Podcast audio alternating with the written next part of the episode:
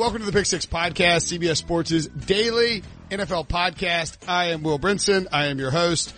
We are handling the 4th of July week the only way we know how, and that's by ranking things. We already did quarterback rankings with Danny Cannell. Joining me today to do wide receiver rankings, Bryant McFadden. B-Mac, what's up, buddy? How you doing? What's up, Will? I'm doing excellent. And then on the 4th of July, Heath Cummings of CBS Sports Fantasy fame will be joining me on the show. We're going to do running back rankings, and then we're going to do a beer draft, which is almost exciting as UFC 239. If in case you're not into UFC, this is the biggest week in mixed martial arts this year, and it has arrived. And CBS Sports will be offering wall-to-wall coverage of UFC 239. Brian Campbell, Rashad Evans, and Brandon Wise are out at International Fight Week, so be sure to subscribe to the State of Combat podcast anywhere you find podcasts for an exclusive interview with Amanda Nunes and a full preview of UFC 239 with predictions and new interviews all week long. If you like fighting and you like UFC, this is the only place to be. Are you a UFC guy, B-Mac?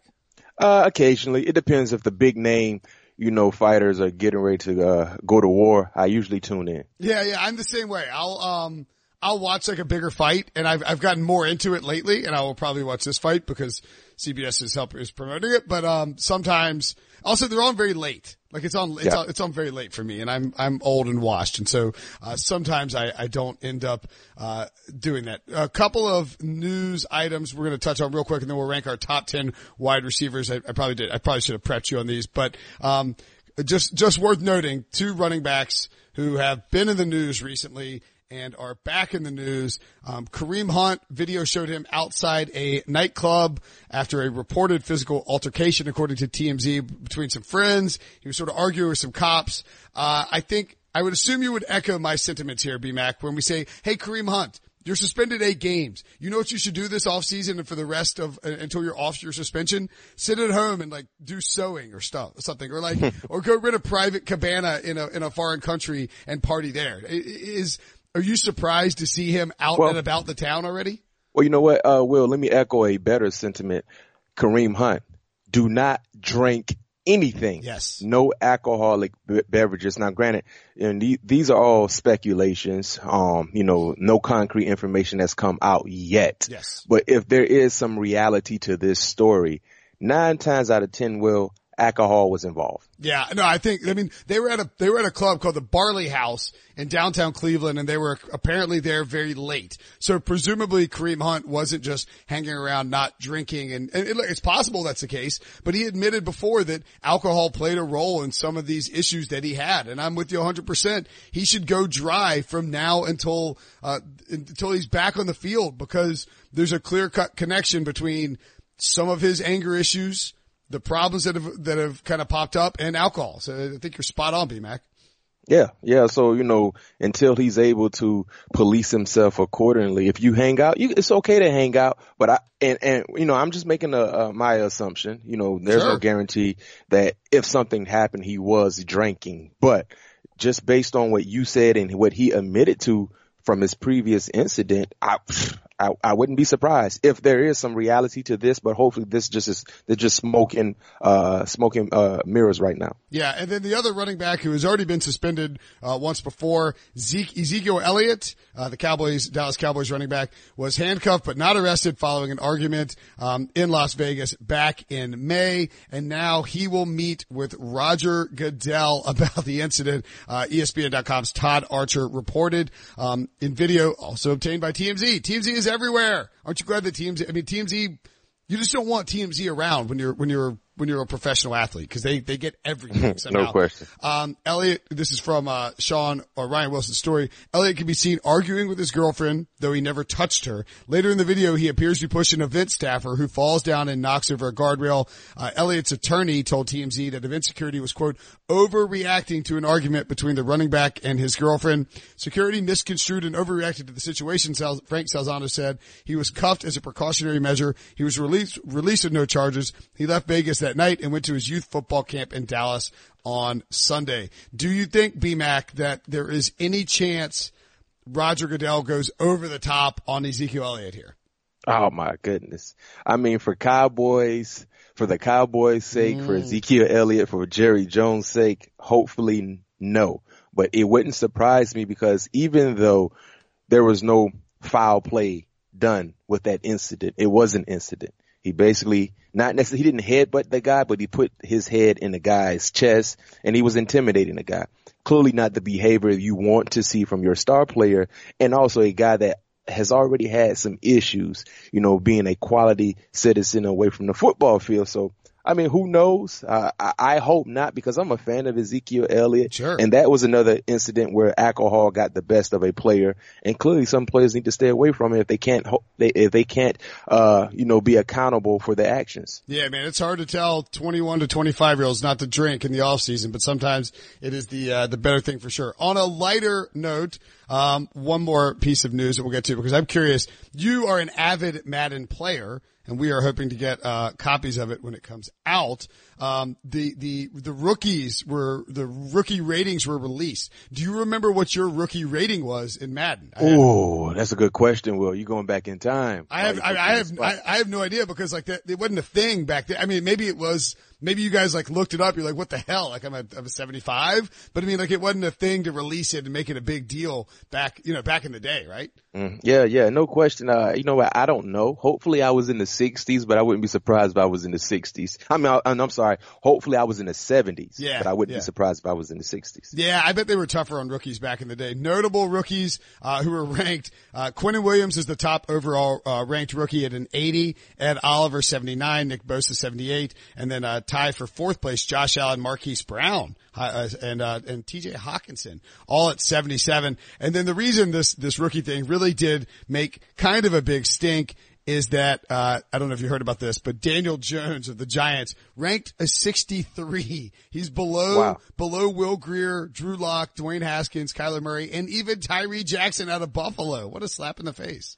I mean, the last thing Giants fans want to hear is Daniel Jones is ranked extremely low. Yeah. I mean, even though it's a video game. To put this in context, Josh Allen was a 74, so last year. So good for Daniel Jones. Rough start. All right, let's talk some wide receivers. We're going to go in reverse order and start with 10, 9, and 8. We'll go 10 through 1, and we'll just alternate wide receivers. I found that the hardest part of this, BMAC, was figuring out who was going to be my 10th wide receiver, but I'm curious, who is number 10 on your top 10 NFL wide receivers list? My number, the 10th wide receiver on my list is Keenan Allen. A surefire number one target, top priority, one of the best pass catchers in the game. I love his route running ability. You look at his numbers. I mean, last year over 1,100 yards, a year before 1,300 yards, over 1,300 yards. He had 6 touchdowns. I love everything about Keenan Allen. The only concern I have with Keenan Allen, based on with him being number 10, and this is based on our expectations for players coming into this 2019 season. He has an ideal relationship with his quarterback, Phillip Rivers. Phillip Rivers is still playing real good football, adding on to his Hall of Fame resume. Just the durability issues. Sure. It seems like Keenan Allen, granted, he's getting away from that injury tag that he had earlier in his career, but sometimes you still just don't know. And it's almost like you consider his past injuries when you're dealing with fantasy football. I mean, that's the one thing about Keenan Allen is, like, fantasy wise, when you're drafting fantasy wide receivers, the knock on Keenan Allen is, well, you know, he may miss 2 or 3 games. It seems that seems to be, the label that's over his head when it comes to question marks. But outside of that, I love everything about Keenan Allen. No, that's a great point. And, I have Keenan Allen 9th at, and, you know, sort of nitpicking there, but, you know, he only played, 9 games in 2015 and 2016, tore his ACL in 2016. Of course, in that first game, he was dominating, Marcus Peters for the Chiefs in that first game, lighting him up in the first half, tore his ACL right before halftime. And it really felt like the Chargers never recovered. If he is healthy and plays 16 games again this year, though, you would have to expect around 1,200 yards, 6 touchdowns. I mean, you're right. If he puts together a season in 2019 like he did the last 2 years, then he's starting to develop some consistency. And sometimes it takes guys a few years to sort of get into that the physical, you know, to shed that injury label. And so maybe he's doing that. At 10th for me, I had Mike Evans, and I think you could make the case that Mike Evans could be above Keenan Allen for the very reason that you point out, B-Mac. This is a guy who, over his 5 years in the NFL, and he's only 25. He'll turn 26 in August, which is insane because he's already played 5 seasons in the league. I don't think he's ever, maybe he's missed, maybe 3 or 4 games, but he's never had a year below 1,000 receiving yards or below 70 receptions. He's been incredibly consistent in that regard.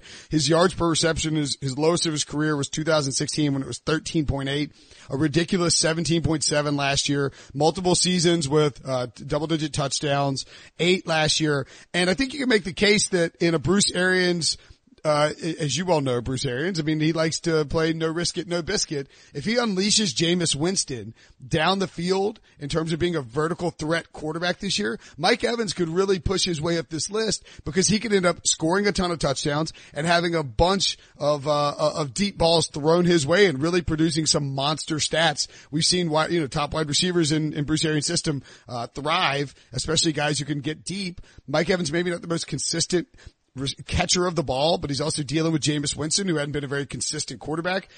He certainly qualifies for me. Who do you have at number 9? Number 9 for me is Adam Thielen. Ooh, very nice. I mean, he catches everything comes his way. He doesn't have a large catch radius, but it seems like he does based on his ability to be a short-handed catcher, over 1,300 yards. I mean, the last 2 years, he's been lights out.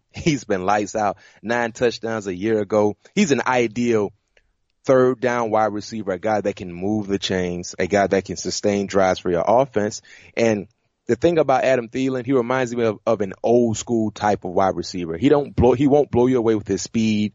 He's quick. I love his lateral movement, but he's just a real good football player. I mean, some of the best hands in the National Football League. I wouldn't put him number 1. My number 1 best-handed wide receiver is higher on this list, but Adam Thielen clearly could be in that top 3 category. Yeah, I've got Thielen a little bit higher. As I mentioned, Keenan Allen is my number 9. I want to really quickly point out, too, before we get too far into it, and I don't know what you did with this, so I'm curious. I left Tyreek Hill off my top 10 list. I did also. Okay. I did also. He was like, if Tyreek Hill didn't have his off-field concerns, no question he would be on this top 10 list, right? Hands down. I have Tyreek Hill on my list, but I have him in parentheses, meaning because of the situation. And, of course, we're looking at expectations for 2019. There's a good chance he might be suspended. Exactly. And my thought is he's probably going to get 4 to 6 games. I've said that on this podcast. And if that's the case, then it's hard to put him on the list. As I mentioned, Tyreek Hill was the first guy on my honorable mention, but I was curious to see what it seemed like based on Keenan Allen at 10, you might be in the same sort of situation. Who do you have at, number 8? A.J. Green. A.J. Green. I mean, one thing about A.J., when he's healthy, he's a for sure Pro Bowler, basically an all pro. He's been doing it with average quarterback play for the most part there in Cincinnati. He's a guy you cannot allow to see single coverage, and had a down year because of the injury. But when he's healthy, he has that DeAndre Hopkins effect. You know, it's not a big deal who the quarterback is, even though, you know, Andy Dalton has been a better quarterback than what DeAndre Hopkins has had for the majority of his career until Deshaun came along. But Andy Dalton has been a bit inconsistent. You know what I mean? But A.J. Green numbers, you know, the only thing that can knock his numbers, Will, is an injury. When we saw that last year, I have A.J. 8th on my list with him being healthy and knowing what he's able to do when he is healthy. I kind of feel bad. A.J. Green is off my list, and I love A.J. Green. I always draft him in fantasy because he falls either. He's been underrated, and I think people forget that he and Randy Moss are the only two guys to start a career with 5 straight 1,000-yard receiving seasons. A.J. Green, of course, fell just short in 2016 of matching Moss with 6. He had 964, only played 10 games, still had 100 targets and 66 catches, bounced back in 2017, but then was injured last year. And you're right. I mean, I think my only concern with A.J. Green is that, you know, is he going to be healthy enough to play a full season? Because at his age, He'll turn 31, later this month. Maybe we start to see a little bit of decline. He can still take the top off. He's still a very physical guy who can go up and get the ball. And maybe it's possible that the new Bengals coaching staff sort of revives A.J. Green's, career, and maybe he's going for a contract and he has a monster year. So I like the gamble by you there at 8. He was right there on the fringe of guys who could make it for me. At 8, I actually have, this might be a slap in the face, but I have Antonio Brown at 8. Oh, Will. Stop it, Will. I know, right? Is that obnoxiously low? Yes, you know it. I do kind of know it. Here's my thing. And when we talk about expectations for 2019, BMAC, is that I look at Antonio Brown's career, and I see a guy who has been, he's one of the hardest working guys in football. He might be a crazy person, but he is a surefire Hall of Fame wide receiver up until really last year. I think he was considered the best wide receiver in football, and he still led the league in receiving touchdowns last year with 15. And so I am a bit of a victim of recency bias here with his movement. But I look at a guy who, by the way, happy early birthday to Antonio Brown. He'll turn 31 on July 10th. So basically a week from today, he'll be 31. I did think he slowed down a little bit last year. And BMAC, as a Steelers guy, I feel like this point might sell you on it. My concern is that Antonio Brown is moving from the best possible system for any wide receiver, any skill position guy. You have Ben Roethlisberger. You have a great run game. You have a great offensive line. You have Juju Smith-Schuster and other weapons to take the heat away. And now he's going to a new system with a new team, with a quarterback who doesn't throw the ball very well deep, in my opinion, to Derek Carr. And a setup that I think, BMAC, could lead to tantrums on the sideline and some sort of drama and shenanigans in Oakland. So that's the only reason I curb my ranking of Antonio Brown. Clearly, I would assume that you have him higher. Yeah, I have him higher. You hear his name a little later on my list, but I understand your reasons for him being that low, but yet and still, he's still a grown man. And I guess, you know what, we will wait and see exactly, who deserves more credit, based on what AB will do in Oakland compared to what Big Ben will do in Pittsburgh. That's a good point too, because I think that I always talk about how Big Ben wants to prove how everybody was wrong and it wasn't his fault.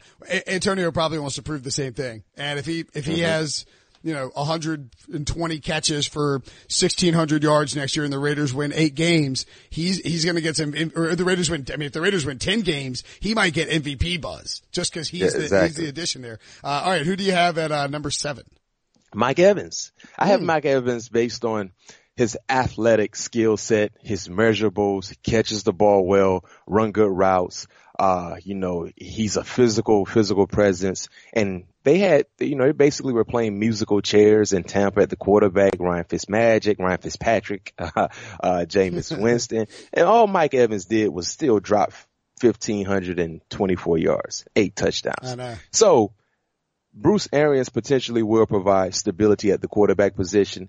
And if that's the case, you better believe Mike Evans potentially could improve on those numbers, especially his touchdown numbers, receiving touchdown number. Well, my number 7 is a slap in the face to my number 8 because ranked ahead of Antonio Brown, I have Juju Smith-Schuster. Oh, now you're trying to spark some controversy. Maybe, but here's my thing. And I do worry about how Juju will look without Antonio Brown there. I mean, I think that's a different game for him because he's going to be the focal point of defensive attention when people are looking at the Steelers. But I just think you're talking about a guy who can operate from the outside. He can operate in the slot. I think they have a sneaky enough number of other receivers who can take the heat off of him, not like Dante Moncrief is Antonio Brown. But I mean, this is a guy at age 22, BMAC, that had 166 targets, 111 catches, 1,426 yards and 7 touchdowns. The sky is the absolute limit for this kid. He won't turn 23 until November. I mean, 23 in November in his 3rd year. And it just feels like he has a long potential Hall of Fame career ahead of him. Yep. And, I'm willing to gamble on youth a little bit. And again, the Big Ben spite factor, putting him at number 7. Who is, feel free to comment on Juju or give your number 6. Well, Juju didn't make my list, unfortunately, because I'm in a wait and see approach as he becomes the number one target in Pittsburgh. And it was hard to really find a place to put Juju based on the guys that I've seen do it as a number one like option. But my number six is, when it comes to wide receivers, this guy has been so dominant in getting into the end zone. Davante Adams. Yes. I mean, the last 3 years, Will, he's had 35 receiving touchdowns. 35 receiving touchdowns. That's ridiculous. 13, 10, and 12 the last 3 years. Over 1,300 yards, even though they have a new head man in place and Matt LaFleur. Aaron Rodgers is still there. He almost made my top five. You know, he's right outside my top five, and it was very, very difficult for me to have Davante outside my top five, but Mr. Adams is a for sure playmaker. I'm with you 100%. And I think when you go back and, you know, you look at his run over the past few years, you know, he like many wide receivers in the Green Bay system. And by the way, I have Adam Thielen at number 6 and Davante Adams at number 5. I'll let you give your 5 in a second. Okay. But Thielen made it for me because he's emerged as just a route running machine with great hands, a guy who developed a fantastic rapport with Kirk Cousins. He does have Stephon Diggs there, which really helps. And I had Stephon Diggs on my honorable mention along with T.Y. Hilton, Amari Cooper. They've included Tyler Lockett there, Green, and Tyreek Hill, who we mentioned. I just think Thielen has even more room to grow. Although when teams really start pressing on him a little bit, you could sort of see maybe a little bit of drop back, but I think with another year with Cousins in this system that you're going to see Gary Kubiak install as the sort of offensive overseer or whatever his title is, that Thielen is going to be so perfect for that bootleg system. Like the way he just runs routes in the middle and the way he can cross and get open there, I think he's going to put up monster numbers, and then Diggs will be great down the field. As for Adams, you look at 2016, 997 yards on 75 catches. That's with Jordy Nelson having 1,257 yards. I mean, like he was the second weapon there, which is kind of crazy. And then you look at him, only had 14 games in 2017. Of course, Aaron Rodgers was hurt. He gets a full season of Rodgers, even a banged up one, and no Jordy Nelson last year, and explodes for 111 catches, 1,386 yards, and 13 touchdowns. You mentioned 35 scores over the past 3 years. It's ridiculous. He's a consistent end zone threat. He's Aaron Rodgers' top weapon. There's nobody else to challenge him. And even with the new system, I think Adams is going to be a monster this year. So I had him in my top five, but a little bit of a drop off. Who's your number five? My number five is Michael Thomas. Led the league in receptions, I think, with 125. You know, he had 104 the year before in 2017, over 1,400 yards, you know, just south of 10 touchdowns with 9. Michael Thomas, for me, he's the modern day Chris Carter. Ooh. Catches everything. A big time threat in the red zone because of his measurables. He's a chain mover, a guy that can create first downs. He's a big player. I mean, I see Chris Carter when I look at Michael Thomas, and playing with Drew Brees doesn't hurt at all. And he has taken advantage of everything that Drew has thrown his way. I talked about best hands, you know, earlier with Adam Thielen. I said in that top three, you know, Adam Thielen would be in that conversation. Michael Thomas would be in that conversation as well. And because of his hands, he was able to reel in 125 catches a year ago. All right. We will take a quick break, and then we'll be right back to give our top 4 wide receivers heading into 2019. The perfect combination of versatile athleisure and training apparel has arrived. Thanks to the visionary minds of New Balance, Clutch Athletics, and Rich Paul, the designs reflect the heart of the athlete and the spirit of the community. With rising defensive stars Will Anderson and Chase Young on the roster, Clutch Athletics brings the best innovative gear to all athletes, giving them style and performance on and off the field. Learn more and purchase Clutch Athletics at newbalance.com.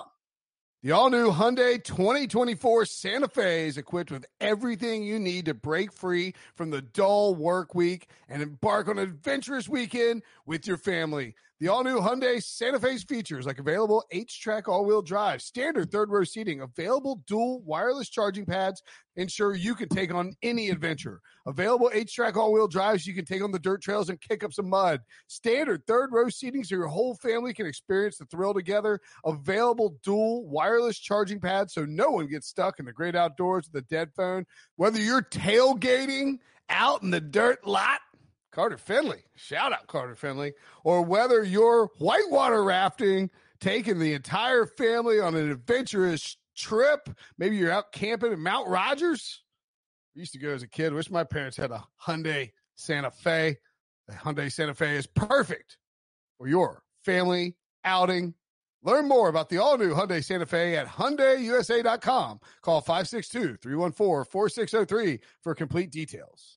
Okay, interesting that Michael Thomas, BMAC, was the number 5 guy on your list. That leaves 4 spots for each of us. Yep. You can fairly easily discern, I think, who those guys might be, but we need to figure out the order. Who is your number 4 wide receiver? It's very, very difficult. My 4th, 3rd, and 2nd wide receivers was kind of difficult. Sure. I had more issues with the 4th and the 3rd guy. My number 4 is OBJ, solely because of the new system, new quarterback. It might take some time for him to establish that superstar rhythm and chemistry that we've seen throughout his professional career. Granted, I believe it will happen, but just how soon will it happen? He only played in 12 ball games. Well, this man had 1,052 yards and 6 touchdowns in 12 ball games.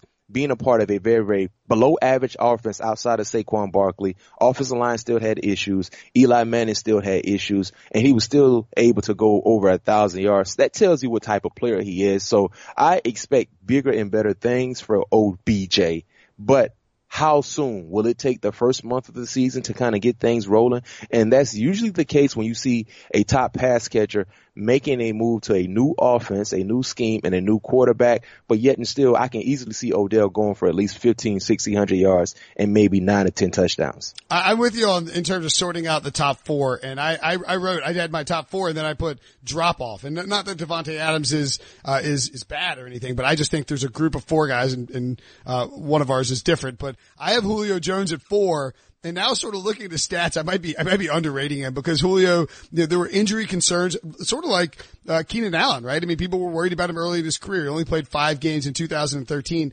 Over the last 5 years, Julio Jones has averaged 105 catches per year and 1,600 receiving yards along with 6 touchdowns. He's led the league twice in receiving yards, including last year. He's never been over double-digit touchdowns. Not since 2012, excuse me. Only once in his career. But, you know, in terms of a guy who's been really consistent and really dominant, and when he is at his peak as a wide receiver, there might not be anybody scarier in the NFL, than Julio Jones. But I still put him 4th, and it's not because I don't respect him. It's just, sort of like these top 4 guys are very close. Well, who's your number 3? My number 3 is Antonio Brown. I have AB based on the concerns, playing with a new quarterback. You talked about it earlier. He was in the best ideal situation for a wide receiver. And because of that, AB had 104 catches last year. The year before that, 101. The year before that, 106. And a year ago, he had almost 1,300 yards and 15 touchdowns. So these are crazy video game-like numbers. But if he takes a decline in receptions, if he's not able to get in that 100 reception category, he still will be productive. I think it will take some time, similar to some of the things I stated about OBJ as far as a new quarterback, getting used to a new quarterback, getting used to a new scheme. But AB is a baller, one of the best route runners in the game. He's the hardest working wide receiver in the game. And because of that, he will be successful. But I have him at my number 3 spot right now. That means I know who your number 1 and 2 are. My number 3 is OBJ, who you mentioned before. I just can't shake the idea that Odell Beckham, if you give him a good quarterback, Because, look, Eli Manning hadn't been good. I mean, like, he hadn't been very good the last few years. Odell Beckham, 4 of his 5 years. By the way, he's still just 26. He's going to turn 27 in November, so he's still in his athletic prime. I think he will have something to prove. I don't know if they're going to pay him before this year. I mean, he already got paid by the Giants, but he wanted more money a la Antonio Brown when he got to Oakland. I think that you're going to see a motivated OBJ who does, like Keenan Allen, needs to come out and get 16 games under his belt. He hadn't seen 16 games, since 2016 when he put up 1367 yards. He's been banged up. I think the Giants mismanaged him a little bit, especially in terms of how they rushed him out there in 2017. But I think in this system with Baker Mayfield and being like Antonio Brown, like Ben Roethlisberger, being motivated to show that it wasn't his fault in New York, that it was actually Eli Manning and Dave Gettleman's fault. I think we see Odell Beckham come out with a big season. I'm anticipating 100 catches and 1,200 yards as the floor for OBJ, plus 10 touchdowns. Maybe I'm wrong and that offense sputters out of the gates early, like you said. But this is me projecting big things from the Browns offense, in 2019, which is why I have him number 3. Who you got at number 2? My number 2, man, I was talking about the best catchers at the wide receiver positions, guys with the best hands. He has the best hands in the NFL, DeAndre Hopkins. Wow. DeAndre Hopkins is my number 2 solely because of his ability to defy odds when it comes to getting double team, triple team, especially in the red zone. Over 1,500 yards, 11 touchdowns. The year before that, he had 13 touchdowns. He has a great relationship with Deshaun Watson.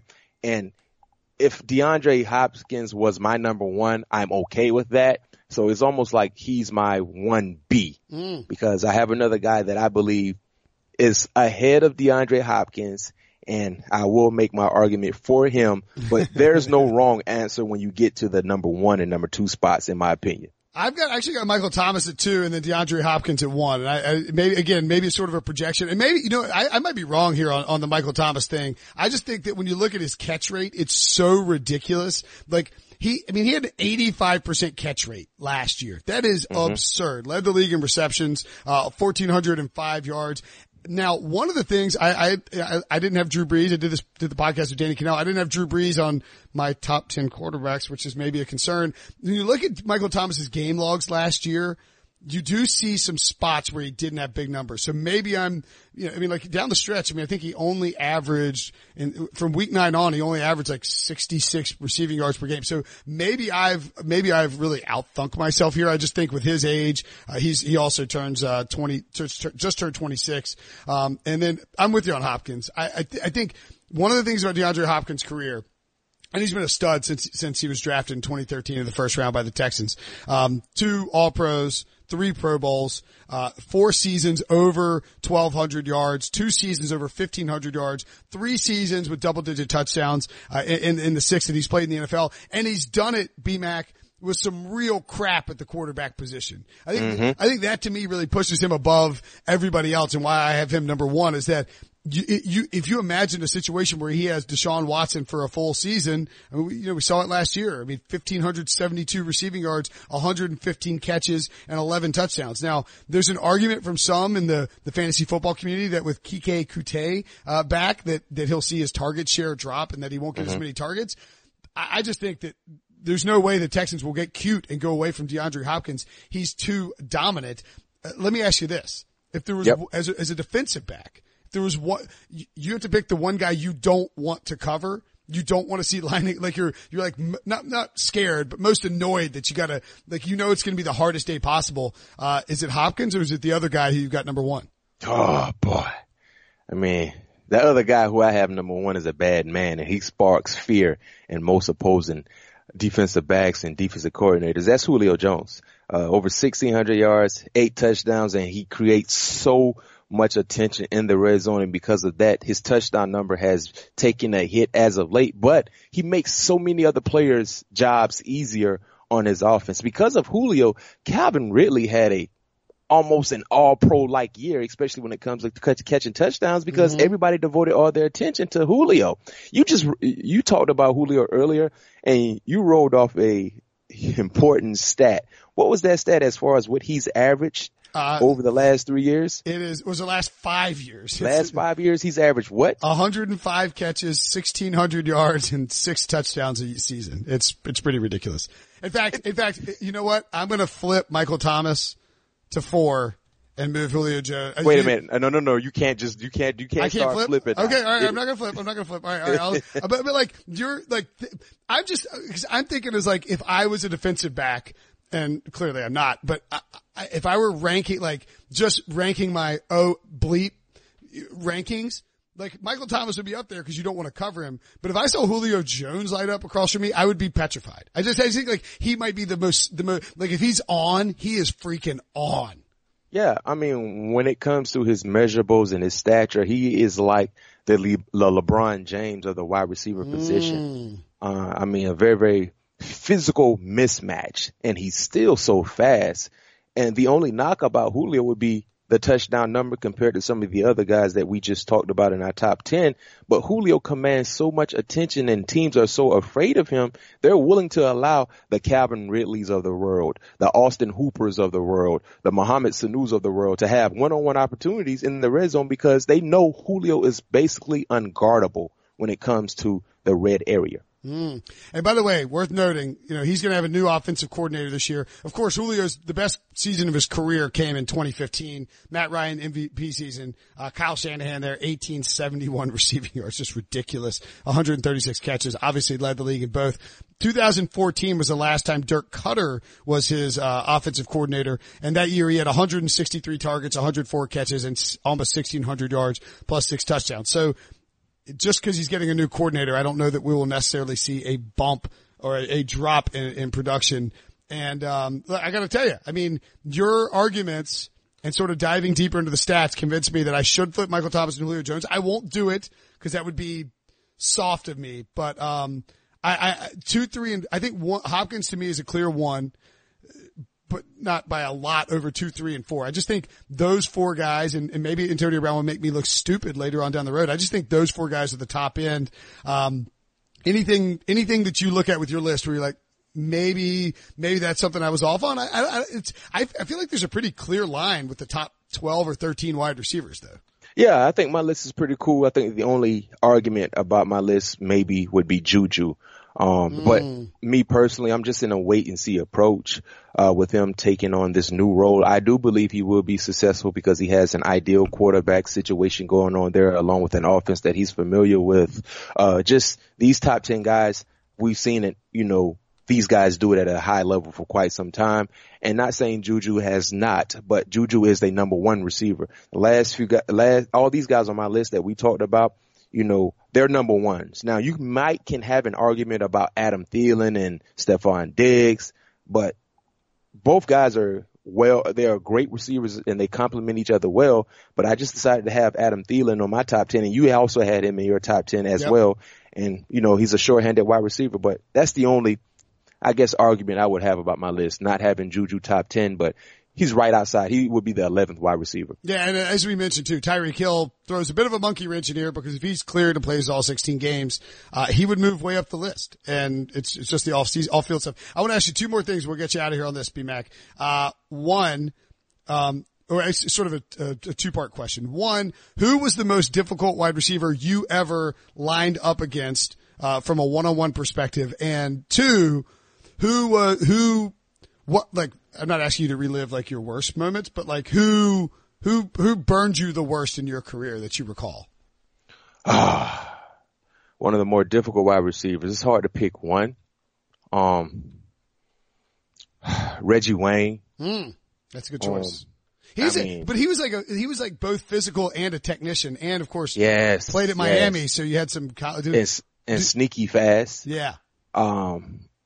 Who burned me the most?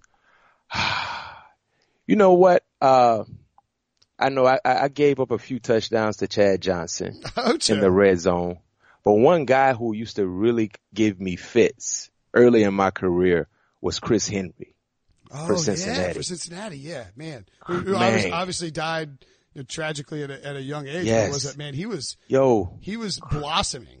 Oh my goodness. On a deep post, you do not want to allow Chris Henry to get inside leverage on your coverage.